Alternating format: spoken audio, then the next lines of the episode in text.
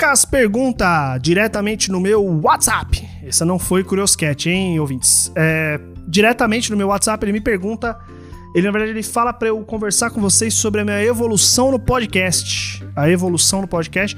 Porque, segundo ele, existe uma evolução. Ele vê que tá bem diferente do começo. Então, vamos, vamos falar aqui. Primeiro que eu concordo com ele em partes aí, porque eu acho que eu sempre gostei muito de falar, assim, de, de participar desse tipo de coisa. É, tanto que se você for ouvir o meu podcast Capotes Marrons, que foi o primeiro podcast que eu produzi mesmo, eu tô lá e, cara, eu tô sendo eu mesmo, né? Só que eu acho que esse podcast ele tem todo um, rolê diferente para mim, porque Uh, primeiro que ele, a organização dele não, não, chega nem perto da organização do, do Capotes Marrons, ou até da participação que eu faço em podcasts alheios, como o Can Show, que eu fiz é, sobre Jojo. Que, cara, existe uma organização, sabe? Existe uma preparação prévia. Esse aqui não, cara. Esse aqui eu chego aqui agora, leio e gravo. É, muitas vezes não sei nem sobre, sobre o que, que eu vou gravar. Eu vou construindo minha, minha mente ali na hora, minha narrativa mental. E rola isso, assim. Mas eu vejo, eu vejo sim evolução. Eu vejo, eu vejo evolução porque agora eu aprendi a bocejar em silêncio. Eu não tô bocejando mais alto, eu fico em silêncio assim, aí depois eu corto os, os, os vazios do áudio. Eu acho que eu evoluí porque eu tô um pouco mais também. Ah, foda-se, vou falar o que eu acho aqui mesmo.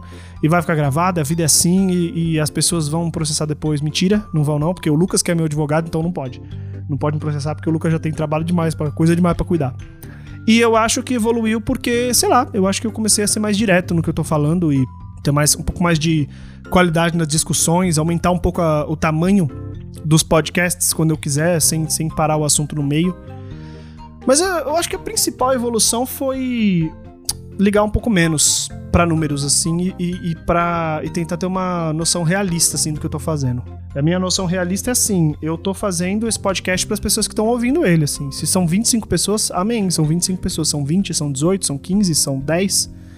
Se esse podcast for escutado por duas pessoas e fizer diferença, já é o bastante, sabe? Porque ele é mais para mim do que para vocês, no fim das contas, eu acredito. Eu tratei bastante sobre isso na terapia, conversei bastante sobre isso com meu irmão, conversei bastante sobre isso com o Rafael, conversei bastante sobre isso com várias pessoas ao meu redor sobre como esse podcast ele é meu. ele é uma, um convite a vocês para entrar aqui na minha sala e para ouvir ou falar sobre as coisas que eu acho que são interessantes e que as minhas opiniões estão aqui e eu faço elas minhas mesmo, eu não, não vou seguindo muito a opinião dos outros, exceto se a opinião do outro eu olhar e falar, caramba, essa opinião é, é realmente interessante, ela é melhor do que a minha e então vale a pena mudar. Eu tenho esse costume, eu mudo de opinião, isso é uma coisa que as pessoas normalmente não fazem. É, e toda vez que eu recebo um feedback de alguém, que nem eu recebi um feedback esses dias de uma colega minha, que é, ouviu os podcasts que eu gravei sobre relacionamentos, sobre relacionamento aberto, sobre linguagens do amor, etc. E, pô, gostou muito, que, que tocou muito ela. Eu fiquei, meu, achei do caralho, né? Porque era a ideia, a ideia era falar com as pessoas sobre isso e fiquei de verdade muito feliz. Então eu acho que a maior evolução de tudo nem é dicção, porque continua a mesma coisa, é, continuo falando muito palavrão, continuo bocejando sim, só que vocês não sabem mais continuo fazendo é, um, e não editando e, e, deixando tudo no podcast porque a vida é louca. Mas eu acho que eu tô um pouco mais seguro nas coisas que eu falo aqui, nas coisas que eu respondo. E continuo aprendendo também, eu acho que evoluindo, mas aprendendo a, a sacar o que, que eu tô fazendo nesse podcast, qual é a ideia dele, para quem que ele é e para onde eu quero que ele vá, né? Tanto que essa decisão que eu tive de fazer um hiato breve no episódio 100 é para eu descansar mesmo, porque eu, pô, tava fazendo podcast aí toda semana, né? Quase todo dia. É, esse, é, com exceção um dia ou outro, que eu não fiz é quase todo dia de podcast. Cara, são 100 episódios, vai se fuder, entendeu? É, vamos ver o que, que vai acontecer aí nesse mêsinho que eu vou ficar parado, sem lançar nenhum. É, 30 podcasts a menos para vocês, galera.